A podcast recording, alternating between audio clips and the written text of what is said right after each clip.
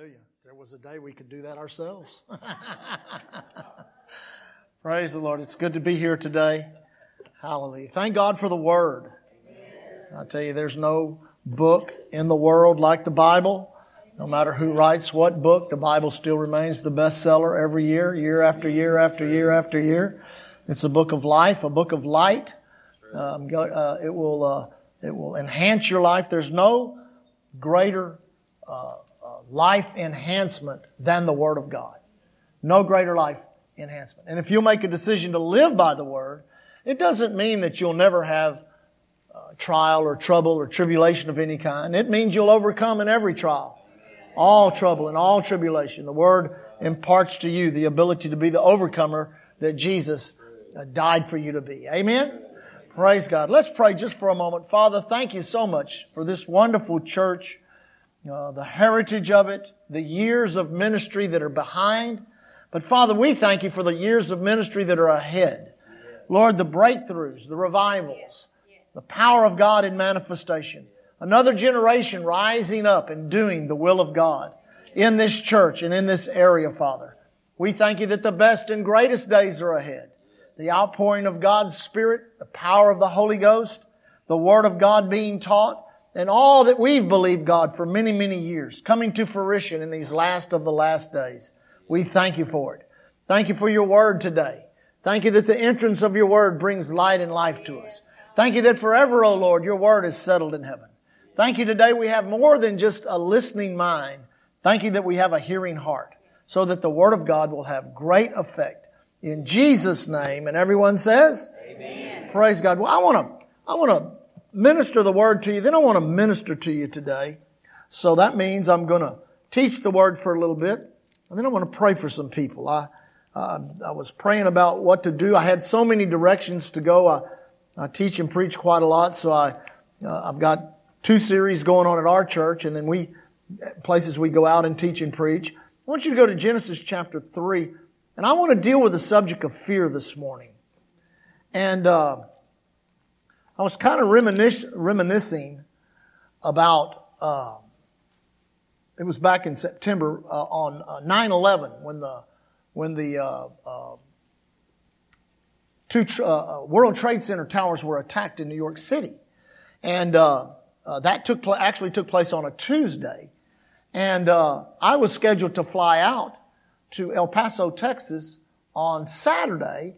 And I, I didn't know if I was going to be able to go till till uh, uh, uh, actually till Friday of that of that week. I didn't know if I was going to be able to go. And sure enough, Friday they they lifted the flying uh, restrictions and planes began to fly again. And I'll never forget the flight uh, flying from Houston Hobby to El Paso.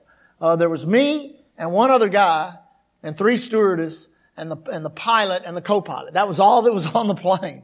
And and when you walked in the airport the fear that was in that airport was so tangible. You could literally feel it. And on that airplane, we got on the airplane. I'll never forget what the pilot said. He said, well, I don't know what the rules and regulations are, but I have a gun. So don't be afraid. We're going to make it to El Paso. So I thought, well, that's pretty cool, you know.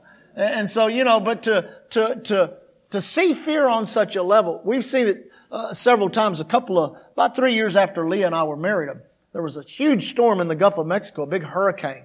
And they, it was aimed right at Galveston, was supposed to be coming at Galveston. And we had prayed. And the Lord assured my heart that the storm was not coming. But we had to deal with, you know, uh, the, you go to the grocery stores, all of the food on the shelves are gone, the, the water's gone, uh, people are streaming out of town. And the fear that was in that city, fear can take over a nation, fear can take over a city, and fear can take you over if you're not careful. And what a lot of people don't realize is that fear is a force that has to be resisted. If you don't resist fear, it's going to overtake you, it's going to overcome you. And the problem with a lot of believers is they've learned to live with fear instead of instead of uh, uh, they've learned to live with fear as fear oppresses them instead of just overcoming it. Now we could talk about faith and how how faith and fear are two contrasting forces, but I think one of the biggest problems we have in the body of Christ is people don't know their enemies. They don't, they don't study, they don't study the devil. You know, I study the devil. You know, I do a, do a series every year on the authority of the believer, and one of the, one of the, uh, actually I think we do it for two Sundays in a row. We teach on the devil. We show who He is. We talk about His origins. We talk about His tactics. Jesus taught on the devil. The apostle Paul taught on the devil. A lot of Christians don't have no idea who the devil is. They just, you know, they, they get it from Hollywood or, or from some video and they think that's what the devil is. But you know, the Bible says in Isaiah, when we see him for who he really is, we'll say, you mean this is the one that's been giving me all the problems? You know, he's defeated, he's destroyed, he's under our feet, we have authority over him, but I tell you, if you let him, he'll sure give you a problem. Especially in the area of fear. Now, Genesis chapter 3, we know the, the tragedy of this chapter, the fall of man, all that took place. Uh, we know that uh, the, the serpent beguiled Eve. She brought the fruit to the man. They ate of it together and they fell. Uh, verse 7 says, The eyes of them both were opened, and they knew that they were naked, and they sewed fig leaves together and made themselves aprons. It says, And they heard. Everybody say they heard. They heard the voice of the Lord God walking in the garden in the cool of the day, and Adam and his wife hid themselves from the presence of the Lord amongst the trees of the garden. And the Lord God called unto Adam and said unto him, Where art thou? And he said, I heard thy voice in the garden. Now notice this. And I was afraid because I was naked and I hid myself. Now this is the first time we see the word fear or afraid or anything to do with fear in the Bible. Right here in Genesis chapter 3. Now, first of all, you must understand that in creation, the human family was not created to, to be a container of fear. It was not in us. It was not in the, it was not in the original human family. I like to say it like this. It was not in original design.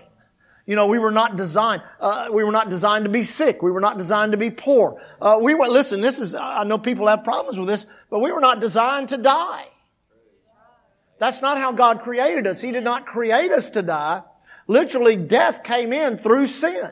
You know, uh, we have funerals for our loved ones and we, and we rejoice that we'll see them again one day. But I'm telling you, even the, even the fallen human family fights death with everything that it has. You know, you get somebody in a, in an accident. We were in a hospital room, uh, two weeks ago and, and a man that goes to our church was in there who's actually a doctor. And he was hooked to, I never saw so many machines in my life. And I'm telling you, they were, uh, you know, death had, had, had, had fastened itself upon him. I mean, it was there. It was in the room, you know. And, uh, and his wife is a little bit wild and crazy. And, and we came in and, and she's bouncing around the room. Oh, it's going to be okay. God's going to give us a miracle. Hallelujah. And I kind of thought, man, you got more faith than I got because this looks terrible, you know. And uh, I'm telling you, he was hooked up to all these machines, and there must have been 20 different bags of medication. Uh, they were breathing for him. Uh, they were regulating everything. I mean, I've never seen anybody in such a terrible shape. It, shape. it was in intensive care unit. So we we prayed. We laid hands. We prayed. And I, I left there uh, talking, uh, telling Lee. I said, "Man, I, we may have to do this guy's funeral this week."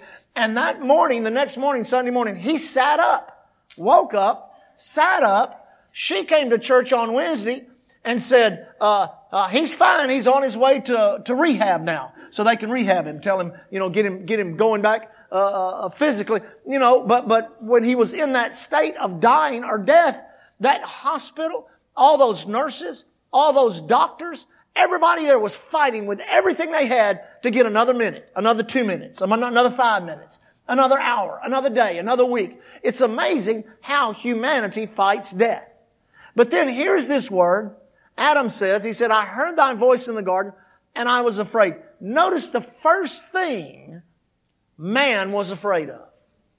Now this is amazing. The first thing man was afraid of was the voice of God. That's the first thing he was afraid of. Now, we, we, we, we think about that today, a church like this that teaches faith, that teaches a, a walk with God that's very precious, and the love of God is talked about probably more than anything else. Faith toward God is talked about more than anything else. But listen, we don't realize how strong fear is in Christianity. I mean, there are people that think every bad thing that's ever happened to their life, God's done it to them. I'm talking about Christians. I'm not talking about the world. I'm talking about Christianity.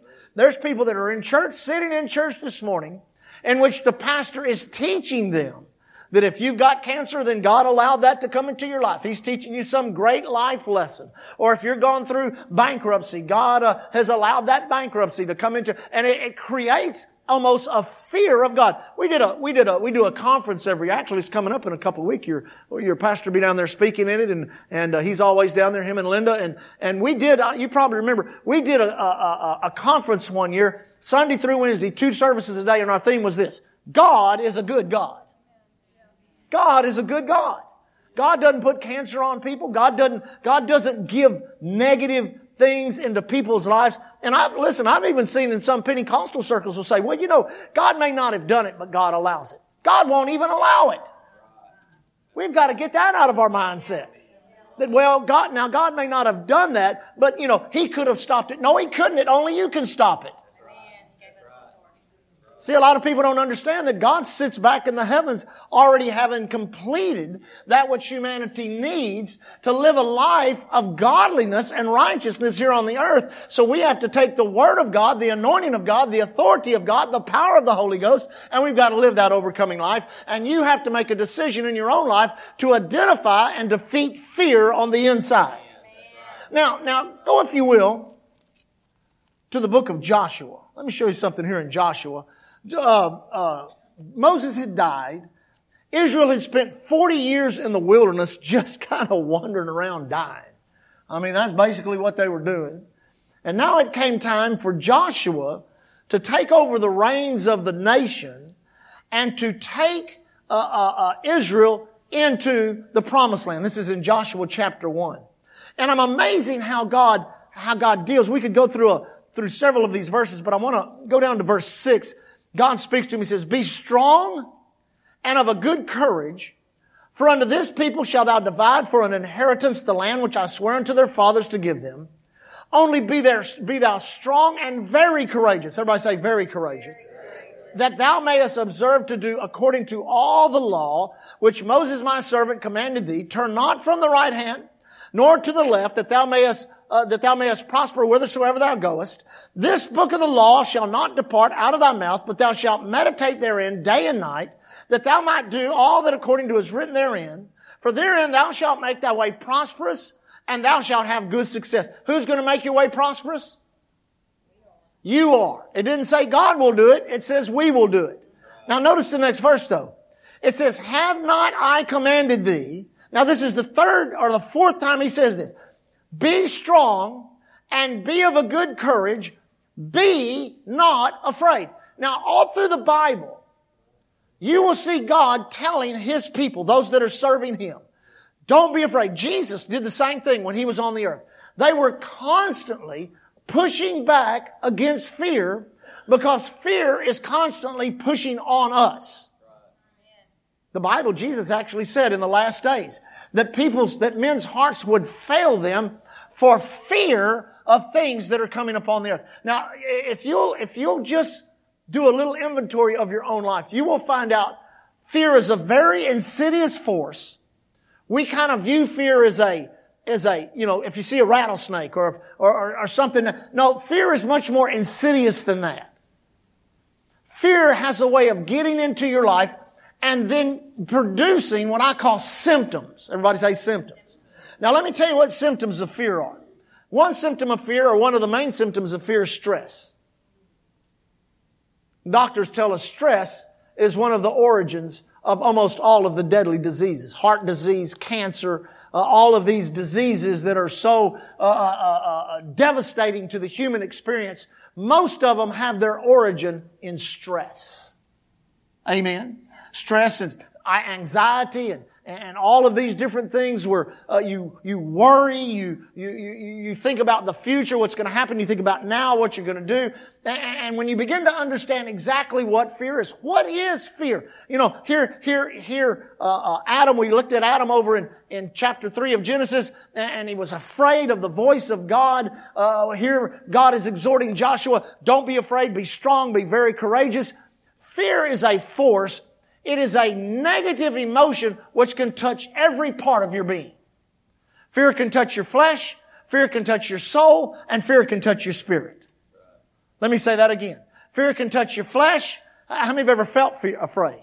You know, there's a, there's a whole industry that, that, uh, uh, that, that counts on you being afraid. They make these movies. You know, we got Halloween coming up. They do, we were coming out of Houston, uh, out of Galveston yesterday, and I think I counted a half a dozen, uh, uh, uh signs for, uh what do they call them? Haunted houses. They, that, that's a big thing in Houston now. They do these big haunted houses. One of them was called Phobia House. I mean, know what phobia is? It's fear. Amen. And fear is that negative emotion. It's dread. It's an anticipation of, of, of, uh, of bad things. It's an anticipation of negative things. It's an anticipation of things going wrong. The Bible says of Job, that which I greatly feared has come upon me. But if you boil it all down and dig into the Word of God, you'll see fear finds its basis in impending judgment. Now let me say that again. Fear finds its basis. That's why I read Genesis chapter 3. The first time we saw fear was the fear of the voice of God because of what God had said in the day that you eat of the fruit thereof, you shall surely die. And death, or spiritual death, was the judgment of God against humanity because humanity had committed high treason against God. Amen. Now, we must realize in our own lives if we do not have a correct biblical image of God and a correct biblical image of what God has done for us through the redemptive work of the Lord Jesus Christ, we're going to be subject to fear. You say, why? Because of judgment. You say, what do you mean because of judgment? Because you will think in your own mind and in your own soul, and your adversary is the devil, he is an expert at doing this. He will make you think that if you don't dot every I, cross every T, when it comes to Christianity and serving God, then you're going to step into some kind of judgment against you because you've not served God according to some law that either a denomination or a religion has created or that you've created for yourself. The Bible says, whom the Son sets free is free indeed. Now you have to understand two things. Number one, your adversary, the devil, has already been judged those that follow him into his judgment are not prejudged. They've already been judged. And your judgment that was against you has already been taken care of upon the cross when the judgment of God was poured, out, poured out upon Jesus Christ. He took your judgment so you have no foundation or basis for fear any longer in your life. And when you begin to realize, hey, there's no condemnation. That word's great throne judgment. There's no condemnation to them that are in Christ Jesus. Then you begin to realize that what the enemy wants to do is to begin to separate and segregate fear into certain types of categories in order to present it to you to see like a bait in front of a fish if you'll bite on it. Fear of sickness and disease. Fear of turmoil and strife. You know, our nation right now is in tremendous strife and turmoil. I, li- I listened to a historian the other day that that that, that is very uh, schooled on uh, the different things that's gone on in the history of our nation, and he said our nation has not been this divided since 1859, right before the Civil War. Our nation has not been this divided. A lot of people are fearing that, afraid they listen to the news. They sit in front of the television. They watch newscasts after newscasts. Listen to radio broadcasts. Listen to this commentator. What this one says. What that. Listen, you're feeding fear is what you're doing. Sickness and disease. That's why you gotta be careful. Not only what you hear, but how you hear it. Because there's all these, I, have watched the trends in medicine. There's the pharmaceutical trend in which they want you taking every kind of pill in the world that does every, we always laugh when we watch them because many of the negative effects are death. You want to take this, you know, you got a, you got a bruise on your hand, so they want you to take this pill, but you may die, you know, come on. Amen. But now what's become very, very uh, uh, uh, popular in, in the medical field is for you to go down and they'll do your genetic markers to see what you're subject to because of that which runs in your family. Well, you know, arthritis runs in this family and, and cancer runs in this family and diabetes runs in this family. Huh? Listen, when you got born again, you got out of that family and you got into God's family. And you've got to realize that God's got you on a journey just like Joshua. Thank God Jesus was the Moses that brought you out, but He's also the Joshua that has brought you in, who hath delivered us from the power of darkness, but He's also translated us into the kingdom of His dear Son. And your journey into the blessings of God, the enemy's going to try to inhibit you in every way, so you're going to have to be very courageous and you're going to have to fear not. Everybody say fear not. Now, go to Isaiah real quick. I'm going to use several scriptures here because I want you to be free from fear this morning so you can obey God in every area of your life. Isaiah 41. I like this. This is one of my favorite scriptures. This is one of my favorite ones to count, counter fear. Isaiah 41 verse 10. Now listen to how this reads. This is so, you know, I'm, I'm kind of an old school, so I read the King James a lot. It says, Fear thou not, for I am with thee. Be not dismayed, for I am thy God. I will strengthen thee.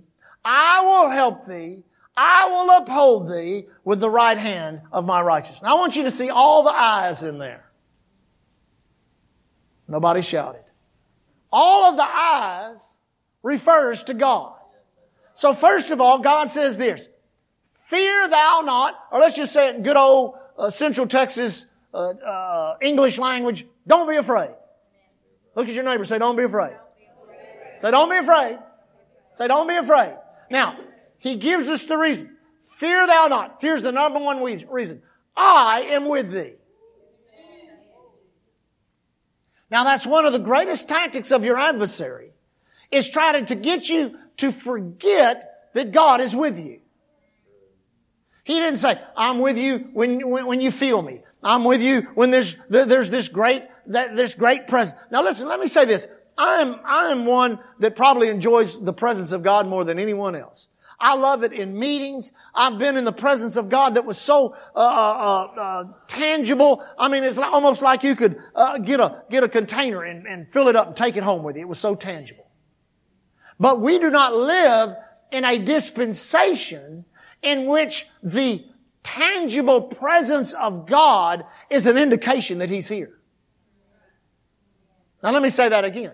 We do not live in a dispensation in which the tangible presence of God is an indication that He's here. He's here whether you feel it or not.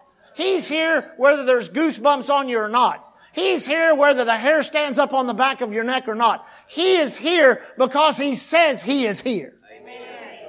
And there's some teaching, there's some erroneous teaching going around right now that talks about the presence of God and how if you don't get up every morning in the presence of God and if you don't live all day long in the presence of God and if you don't sense the presence of God every time you pray. And well, listen, if that's the way it was, then I've been backslid for 35 years. Because I pray more with no feelings. I go to church more with no feelings. I serve God with no feelings. I thank God for when the feelings come. But the Bible says the just shall walk by faith and not by feelings. You don't have to fear when you don't feel God. You know, David said in Psalms 23, he said, uh, uh, uh, yea, uh, uh, though I walk through the valley of the shadow of death, I will fear no evil. He didn't say he wouldn't fear no evil. He said he'd fear no evil. So sometimes you feel evil, but you don't have to fear what you feel. Amen. Amen. So he said, I'm with you. Everybody say, God's with me. Say, God's with me. I'm with thee. Be not dismayed. I am thy God. See, we just take these things for granted. But when God says, I am your God, He is laying a claim on you. you missed that. He's saying, you're mine. I'm yours and you're mine. I am your God.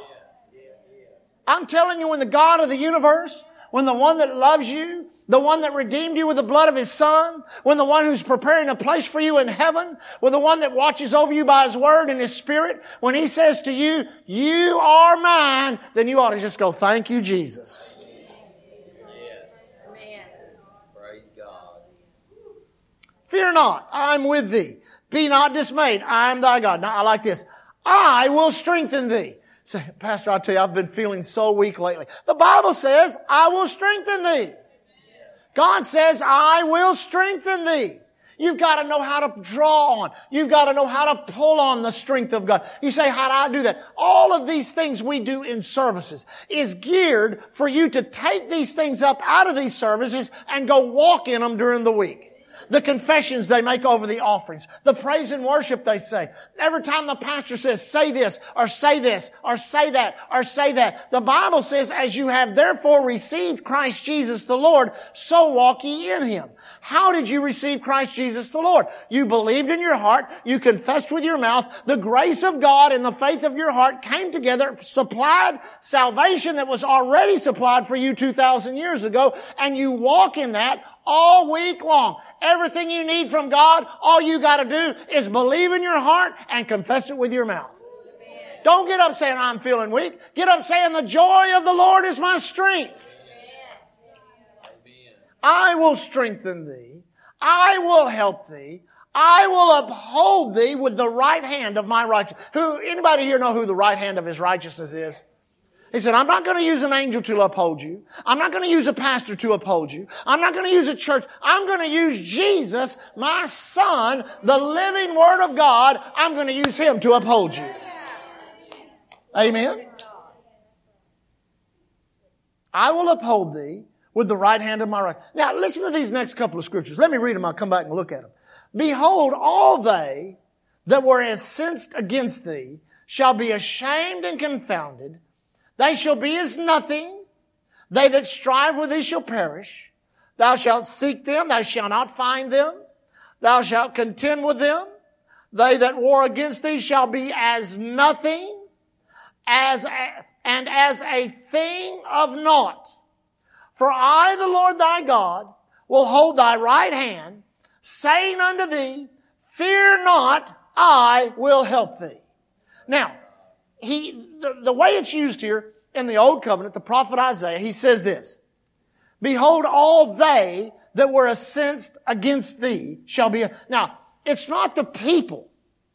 Back then, they had enemies that were against the nation of Israel. Are you with me?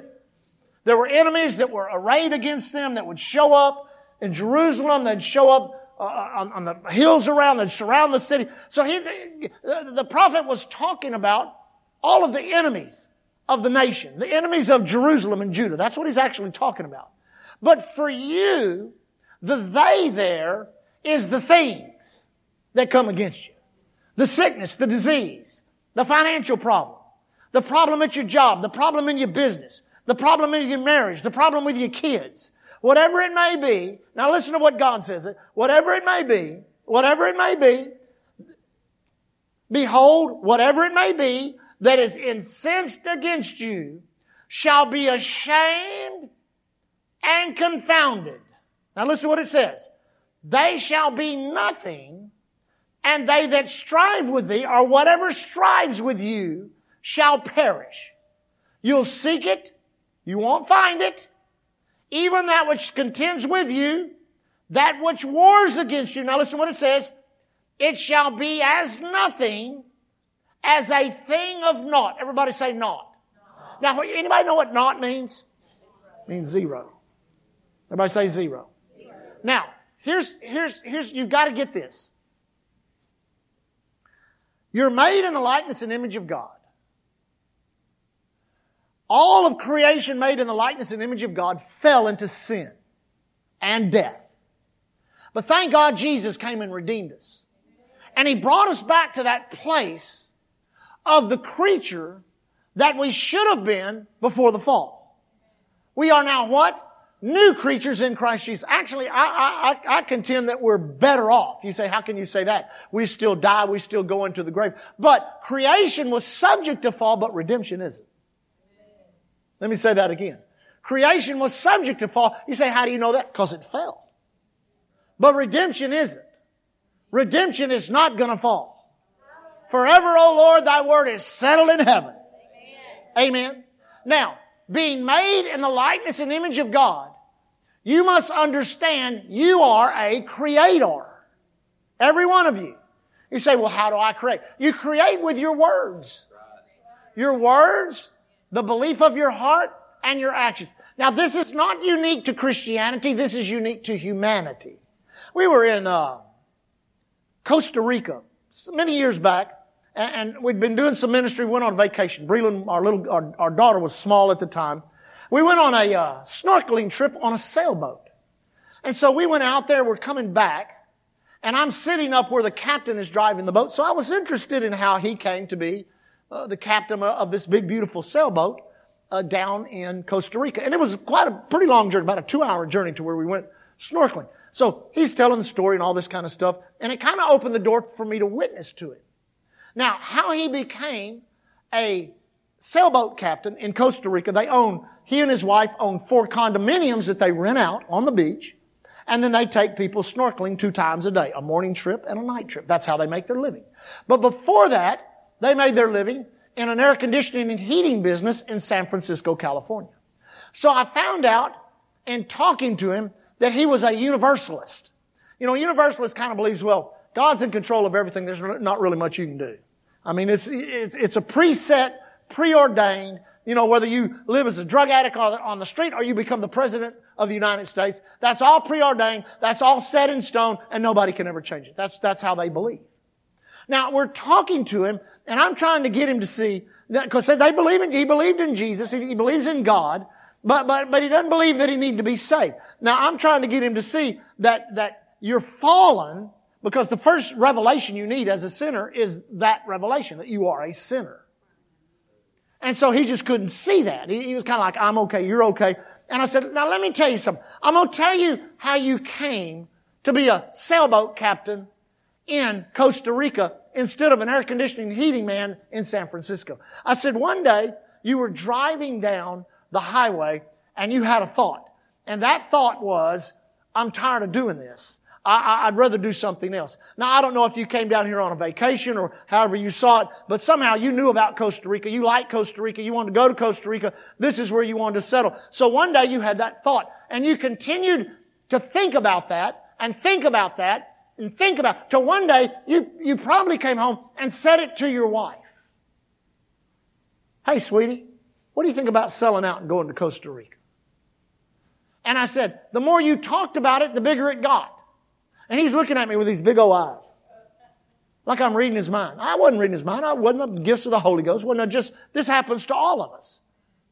I say, and eventually, you kept talking about it, and talking about it, and talking about it, and talking about it, till one day you acted on it and put your business up for sale. Then you sold your business. You came down here and bought those condominiums. You bought that sailboat. Now you've been living what you call your dream life ever since. He said, you must be a mind reader. I said, no, every person on earth, that's how they live their life. Whether they recognize it or not, they are creators. And the Bible says that God does what? For the believer, He creates the fruit of our lips. But your adversary knows that you have that creative force in you, so he's trying to get you through fear to create for him. Now, let, let, let me help you. In order, according to the scripture we are reading, in order to make something out of nothing. Now, let me tell you what God calls cancer. You know what God calls cancer? He calls it nothing. Most people go, hmm. Yeah. No, that's what he does. He calls it nothing. To God, it's nothing. You know what he calls bankruptcy? He calls it nothing. You know what he calls depression? Nothing. You know what he calls addiction? Nothing. No matter what it is that you can find that's negative in the human experience, that's, that, that, that, that goes against the grain of what God has given, he calls, he said, it's nothing. He said it's nothing. Jesus got up, calmed the storm. Why? Because to Jesus, it was nothing. There was a great need where thousands of people get, uh, needed to be fed. Jesus that's nothing. Give me some bread. Give me some fish. He fed them all. Your adversary, through fear, wants you to make something out of nothing. How do you do that? By what you believe in your heart, by what you confess with your mouth. I heard the testimony of a, of a guy, he's a, he's a, he's a minister, he's on television, radio a lot. Kind of a, kind of a unique guy. And, and, and he went to his cardiologist. And he's, he's in his, his mid seventies now. And he went to his cardiologist and got, just got this horrible report. And this cardiologist, he's sitting across the desk from this cardiologist, and this guy's reading about, you know, and, the, and your and your arteries are this, and your, and your and your this is going. And he said, before I knew it, he said I I was standing up, shaking my fist, going like this: "You're a liar! You're a liar! You're a liar! That's a lie! That's a lie!" The guy, the guy said, "You're not my patient anymore." You stand up and call me a liar like that. He said, I walked out. He said, I felt so embarrassed. He said, then the Holy Ghost spoke to me and said, that was me inside of you. That was me inside of you that incited that. Because what he was trying to do is he was trying to make something out of nothing. See, you've got to understand everything that goes against the redemptive work of the Lord Jesus Christ in your life is a lie. It's a lie. It's a lie. And the problem is fear is what causes that lie to try to step into your life and take the place of the truth. Because you have a developed belief system, fear, and a heart that knows how to believe and speak God's word can manifest the devil overnight. Amen. I heard a, a, story of a lady. She, she gave the testimonies years ago, back when we used to go to the Full Gospel Businessmen. And, uh, she was in a horrible car wreck.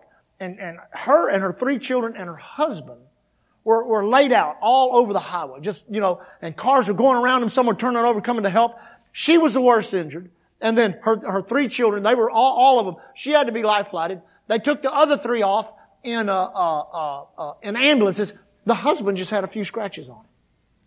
But he got up off the, off the uh, uh, uh, pavement and looked around and he started saying this, I'm a dead man. I'm a dead man. I'm a dead man. He said that for about 15 minutes and fell right over dead right in the street right there. You say why? Because he was developed. His belief system was developed. He is a Christian man. He had sat under teaching of the word of faith. But the trauma of what had happened caused a switch to get flipped in his soul, and he began to say that, and say that, and say that, and say that, till what happened? Till it manifested. He fell over dead. She got it, that's, she got up and would tell the testimony of that in full gospel businessmen circles to get people to realize how powerful their words were. Now this is what God's saying. God's saying, listen, you're going to look for it, it's not going to be there. Why? Because you've trusted God. Because He said, I'm with you. I'll never leave you or forsake you. I'll be with you always, even until the end of the earth. He says, be not dismayed. I am thy God. He says, I'm going to strengthen you. I'm going to help you. I'm going to uphold you with the right hand of my righteousness. But all of that stuff that's trying to become something in your life, you're going to have to consider it what? A thing of naught. This is what it says in the last part of verse 12. It shall be as nothing and as a thing of naught. Fear in your life is trying to manifest itself in such a way where your adversary can get you to create a situation. He wants you to say it. Just, just say, come on, just, just say it. Just, come on, come on. Just, just, you know, you've been coming to this church for three years. You've been tithing. And your, your finances have never been worse. Come on, just say, come on, just say it. Tithe and don't, just say it. Come on, you've been up in the, there's been three special speakers and the pastor and his wife himself. They've laid hands on you. You've been anointed with oil. You've been prayed for. You've even been called out by the gifts of the, that healing stuff doesn't work. Come on, just, just, just say it. Just say it. Just, just say it. How many of you ever heard those words in your ears? Come on. That prosperity don't work. That faith doesn't work. Why is the enemy so persistent in telling us what won't work? Now think about that. Why is your adversary so persistent in trying to tell you what will not work? The reason is, is he's already experienced what works. And he knows he's defeated, but he doesn't want you demonstrating that defeat. So he tries to keep you in a place of bondage and fear in order to keep you in a place of suppression and a place in which everything he brings into your life, you make something out of nothing. Amen? I mean, we've, we've said that for years. That ain't nothing. That ain't nothing. Devil do this. That ain't nothing. That ain't, why do we say that? We're not trying to be smart, alecks. We're not trying to be, you know, some kind of some kind of, uh, uh, you know, like, like nothing really means anything or nothing's important. We're trying to line up with the Word of God. If God says it's something, it's something. So what does God call something? He calls salvation something. He calls healing something. He calls prosperity something. He calls the Holy Ghost something. He calls heaven something. He calls the gifts of the Spirit something. Let me tell you one of the things that God calls something. He calls you something. He calls you a new creature. He calls you the righteousness of God in Christ. And a lot of people's biggest problem is they think they're nothing. See how the enemy will work on you? Well, you know, I'm just nobody. I'm telling you, the enemy will keep people in fear of things that are believers, that are full of the Holy Ghost, keep them in fear of loneliness, isolation. Come on all kinds of negative emotions, rejection. You say, Pastor, I've been through so much. I've been rejected. I've been married and divorced. I've had kids that reject. Listen, the enemy wants to take every negative thing in your life and make you make something out of it to where it controls and dominates you through fear. And next thing you know, you're being so controlled by fear, you don't even know how to act righteous. Now let me throw this out. This, this is, uh, you gotta get, you gotta, you gotta understand. Things that we teach and preach, we prove before we teach and preach it. Every one of us in here have the potential within the next seven days to lead someone to Jesus. Did you know that? I mean, you could meet us, just walk up to, walk up to a stranger on the street. Do you know Jesus Christ? Have you made Jesus Christ your Lord? Somebody you work with, a family member, whoever it may be? Why don't we do that? Now just think about it for a minute. Why don't we do it? I preached a message. One time I preached this message years ago in a camp meeting down in Corpus Christi called the most persecuted church in the world. Now where would you think the most persecuted church in the world would be? Does anybody know? China maybe? Russia, at the time we hadn't had the breakthroughs in Russia uh, that we had when the, when the Iron Curtain came down. This was actually in, in I think in 89, 88 or 89 that I preached this message. Actually, the most persecuted church in the world is in America. You say, now how can that be? Well, physical persecution creates revival. You say, what do you mean by that? If the police department came in right now, busted through the door, busted in here, handcuffed Pastor Randy, handcuffed me, and this is the charge. Preaching the gospel. There was a law passed this morning at nine o'clock in the nation's capital that says it is a federal felony to preach the gospel. So we're going to arrest Pastor Randy and Pastor Rusty for preaching the gospel, and they took us out in handcuffs. Do you think this church would be empty tonight or full? It'd be full of people. There'd be people from every church around here in this. You wouldn't stand for it. You wouldn't stand. Physical persecution causes revival. It happened in, happened in the, all through the Bible. The more they physically persecuted, the church, the more the church exploded. The more it spread all over the world. But see, the enemy knew, knows that. So in, a land of the greatest opportunity to live this message, where does the enemy go? He doesn't come physically. He comes into our soul. He comes into our mind the way we think. So the way we think many times is, well, if, if I just walk up to somebody and start talking to them about Jesus, I may be rejected. So there's a fear of rejection. Or, or, or if I start talking to somebody, they, they, they might, they might think I'm crazy. So there's an opinion, fear of an uh, opinion in somebody's. See what I'm saying? So, so, so we have all of these things in our mind. Our soul is our mind, our emotions. How do we feel? Amen. I mean, people think about, well, actually talking to some, telling somebody about Jesus, tell, telling about, see, we don't even do it anymore because we don't feel like and so that, that affects what? It affects our will. So we're no longer willing because of the way we feel and the way we think, and it's all based in fear.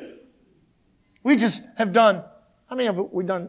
It's our, our third. We're doing outreaches all over our city now, where we've got these packets. They got Jesus movies, they got tracts, they got information on our church, and we just send all these crowds of people out door to door, going door to door, just hanging in, soul winning, hanging things on doors. You say, well, are you getting, are you getting a lot of people saved? Well, not really, but what we're doing is we're breaking down that fear in the church by helping people go out and preach the gospel on Saturday mornings. Amen? We're breaking that down. So there's a lot of, there are a lot of people say, well, you know, I, I, I'd like to get the Holy Ghost and speak with other tongues, but I mean, what would they say about me? I watched my dad. My dad, my dad and my mom, my dad's 87 years old. My mom went to be with the Lord in 2014, I think 2014. And, uh, my mom and dad lived as a Holy Ghost couple in Galveston, Texas. Well, they lived in Pasadena first, then in Galveston. Uh, uh, mom was filled with the Holy Ghost in 61, and my dad in, in uh, uh February of of uh, 1962. Now, first, the first group of people that rejected him was his own family. His own family. He's the oldest of 10. He's the oldest of 10. And they were raised in the first Christian church down in El Campo, Texas. And so, you know, uh, George speaks in tongues now. Well, that, that's, hey, you know, we don't do that. So he, they suffered rejection. Then in his chosen profession, he's an attorney, he's a lawyer. They had to live their whole life. And my dad still lives that life today under the reproach of the gospel. But they did it unashamedly. And they did it without any regret. And let me say this. They did it without any fear. Dad leads people to the Lord all the time. He talks about Jesus. He talks about God. He talks about how good God is. He had a Baptist pastor in his office that was going over all these problems that he had in his church. And my dad looked up at him and said, are you born again? He said, I don't even know what that means. He showed him in the Bible. If you shall believe in your heart, confess with your mouth that God raised Jesus from the dead. He got a guy been a pastor for 16 years, born again. You say, why? Because just like the apostle Paul says, I'm not afraid. Excuse me, how's he say it? I'm not ashamed. There you go. Fear causes you to be ashamed.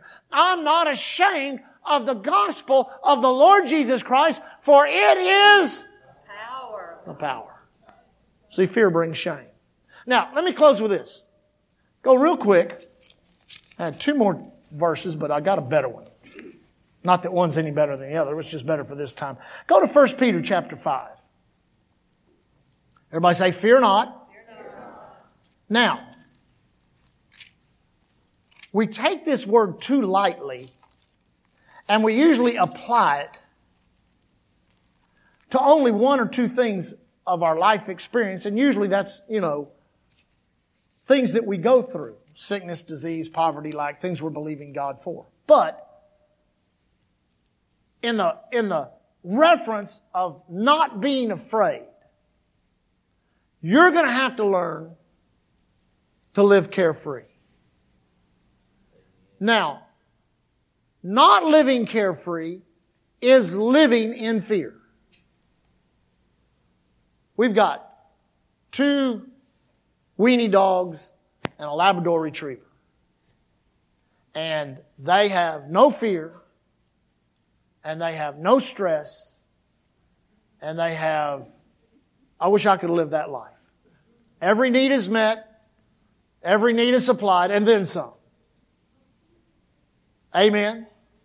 They have no stress. Uh, my two weenie dogs, you'd think they were Doberman pinschers. Actually, there was a big dog that got after Luna the other day. That was a Weimaraner. A big Weimaraner that got out of the yard and come running down, and you'd have thought Luna was a lion. I mean, sure, the hair stood up on the back of her all the way down to the, and she, that dog was like, man, fearless. Now I've noticed anything that has a lot of care is not fearless. If you're loaded down with cares, the reason that you're carrying those cares is for fear that you're not going to get an answer and you're going to have to carry it. any problem in your life right now, I don't care what it is, physical, financial, marital, job, business, depression, addiction, does not matter what it is, you can get an answer from God in a moment of time and be delivered from it. Amen? But if you're going to carry that thing, the things we talked about. Now, if you want to, if you really want to get into this, take this portion of scripture in 1 Peter chapter 5 and take Isaiah 41 and start in verse 10 and compare the two and read the two and what it's talking about in Isaiah 41, the nothings, the nothings, and the naught.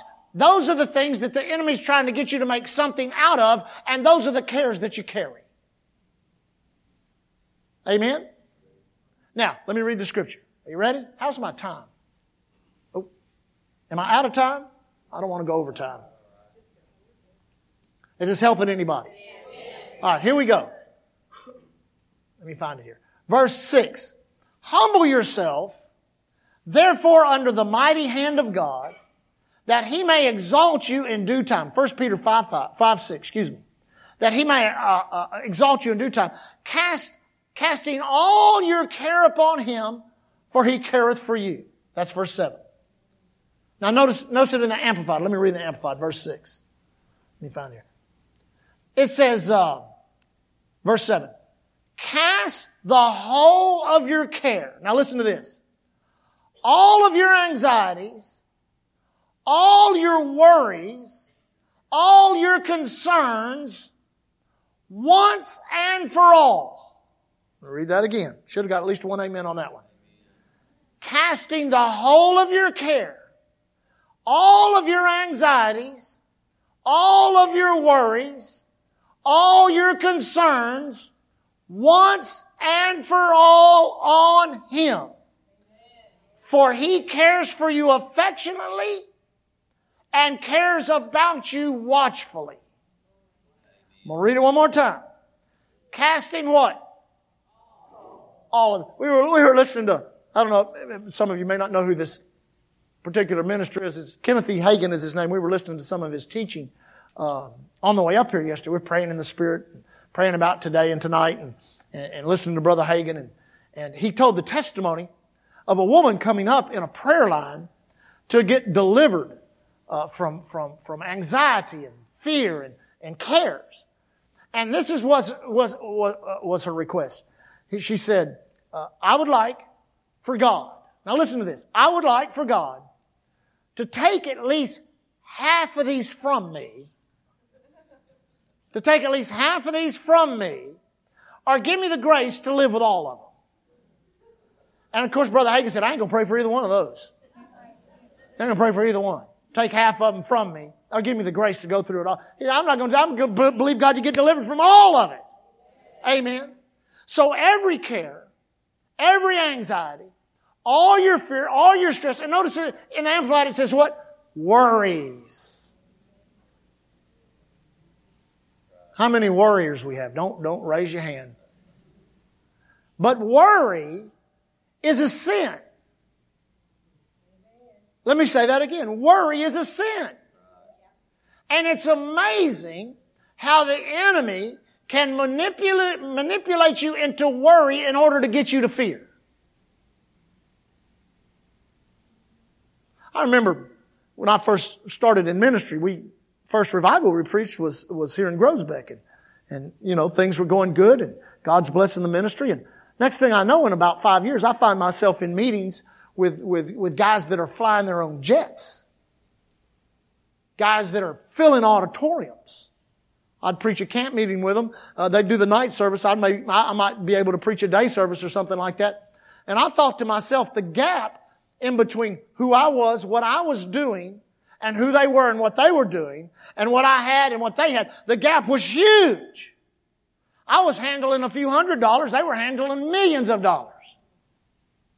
And the enemy tried to get me to begin to fear or to begin to worry about never achieving to that level of ministry. And I'm telling you, it used to torment me. I used to think, what can I do? What can I do? Lord, I pray. I mean, when you're praying all day long and you're traveling all the time and you're preaching all the time, amen. What else? There's nothing else you, you can do. And finally, one day, the Lord spoke to me and says, your problem is dissatisfaction. And the enemy's using dissatisfaction on you to get you into a place of anxiety, a place of worry, a place of fear, so that he can begin to manipulate your decisions. Amen. Now listen. Whatever place you find yourself in, this is what the apostle Paul says. You must be in a place of contentment. I said, well, pastor, what if I'm laying flat on my back in the hospital? You still must find contentment in Christ. That doesn't mean you're content with where you're at. That means you're content with who you are. And until you're content with who you are, you'll never be content with where you're at. And you'll always live in dissatisfaction. Now, the reason I use Genesis and the reason I'm using this scripture is to tie the two, the front and the back together to make a complete package. You say, what do you mean by that? What happened to the woman in the garden? How did they get into fear? I mean, here's this beautiful creation of God. Every tree you could think of. I mean, every fruit tree, nut tree, you name it. It was all there. All of it was there. Amen. They were only given one command. Don't eat that tree. Don't eat that tree. So what did the adversary do? He got her eyes off everything she did have and got her eyes on the one thing she couldn't have and created in her a dissatisfaction. And when he got her on the dissatisfaction, what do you think? How do you think this process took place? She began to become subject to a lie. Because anything in your life in which the enemy can get you into a place of dissatisfaction, it's a lie. Amen? I was, after being in the ministry for about 20 years, I, I began to really enjoy the place in ministry I was at.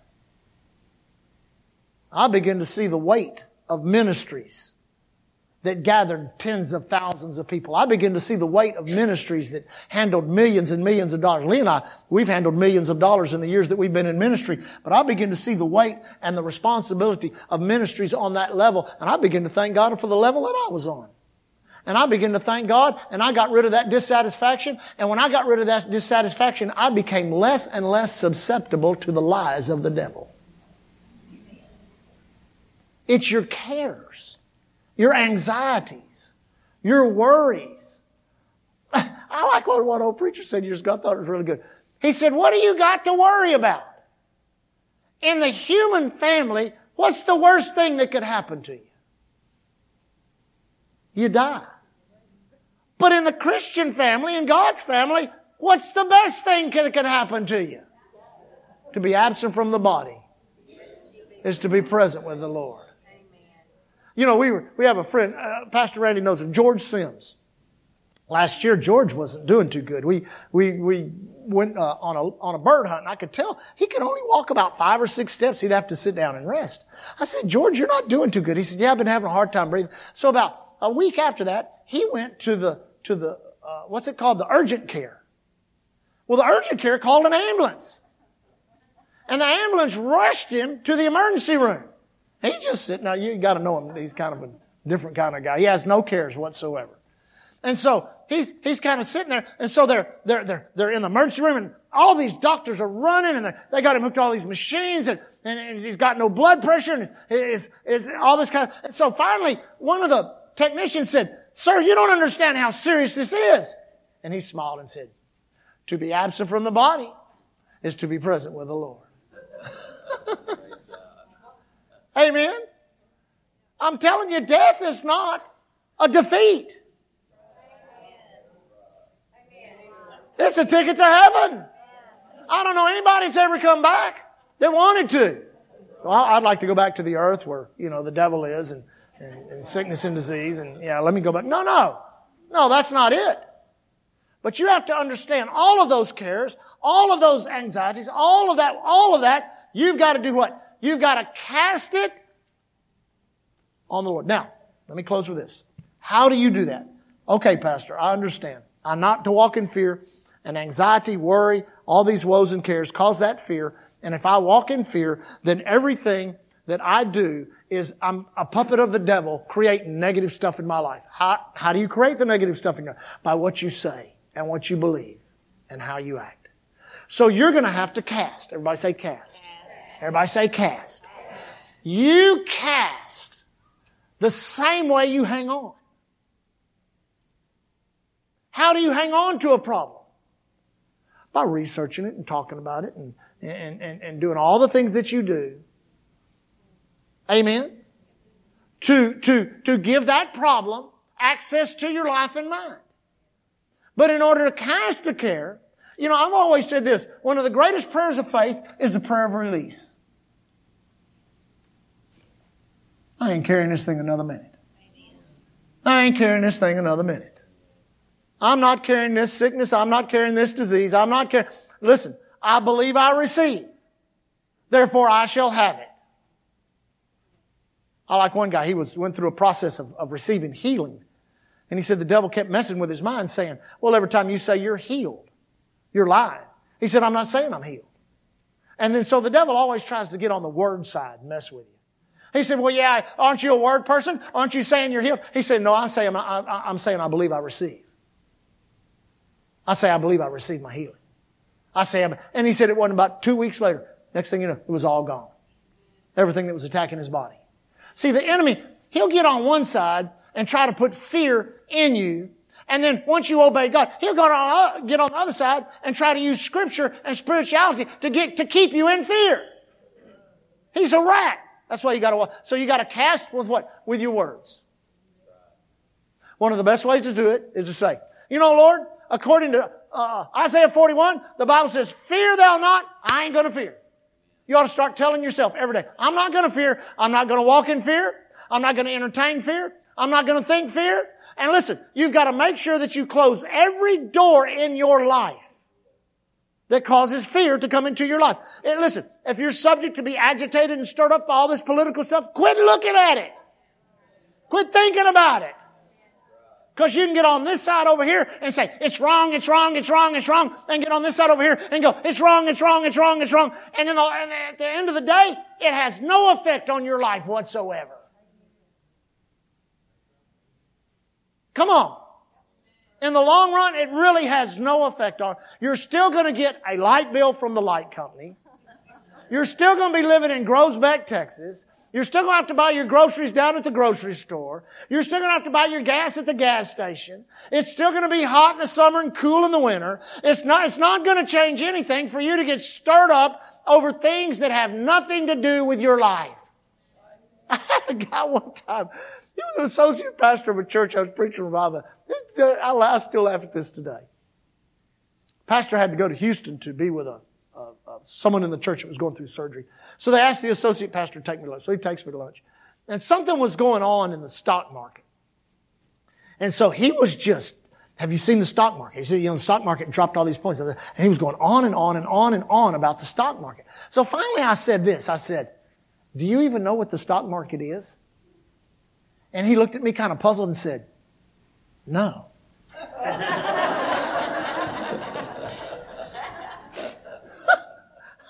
I said, you just talked for 15 minutes how stirred up you are over the stock market and you don't even know what the stock market is.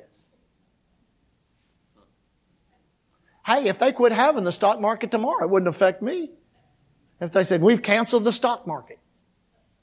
Or we've lost all of the, what is it, 27,000? I know a little bit about what it is, but what I'm saying is, most of the things that the enemy will try to get us in anxiety, worry, woe, all that, it really does not have much of an effect on our lives.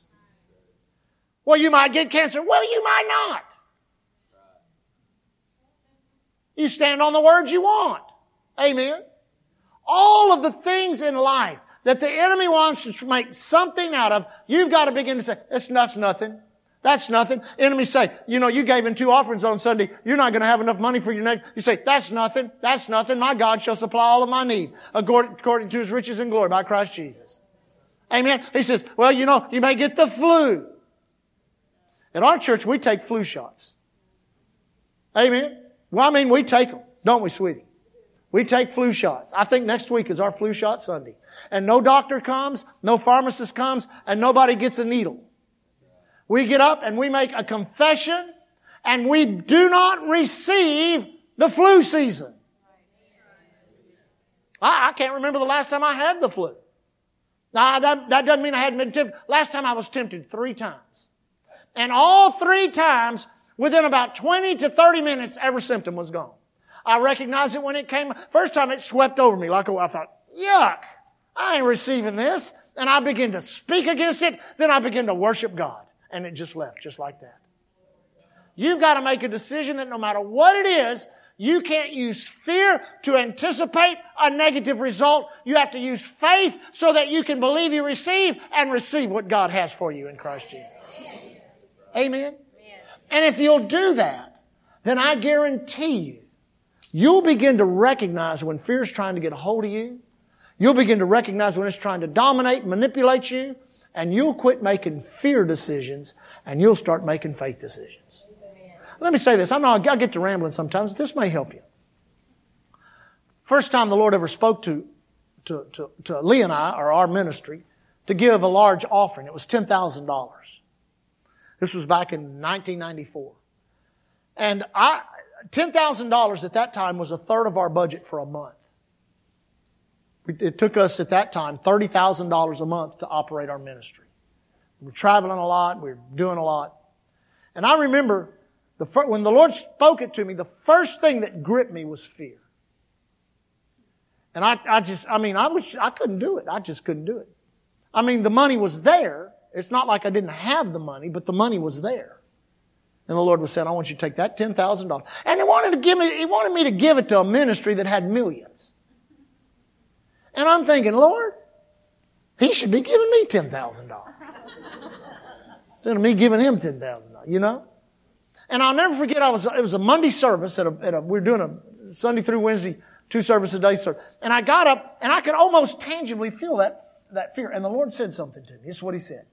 He said, you do it now or forget it. And we, when He said that, faith rose up in me, realizing if I don't do this now, I'm going to disobey God. So as soon as that I said amen on that Monday morning. I asked the pastor where his office was. I went and made the phone call and sowed that, sowed that offering. Did you know the enemy from that time forward has never been able to put that fear on me again when the Lord said give something? I mean, we've given hundreds of thousands of dollars, 50,000, 100,000 at a time. Never has been able to inhibit me. You say, why? Because you come to a point in every endeavor of your life in which fear brings you to the decision of whether you're going to step into it or step out of it. But if you'll step into it, God will bless you. If you will fear not. Amen.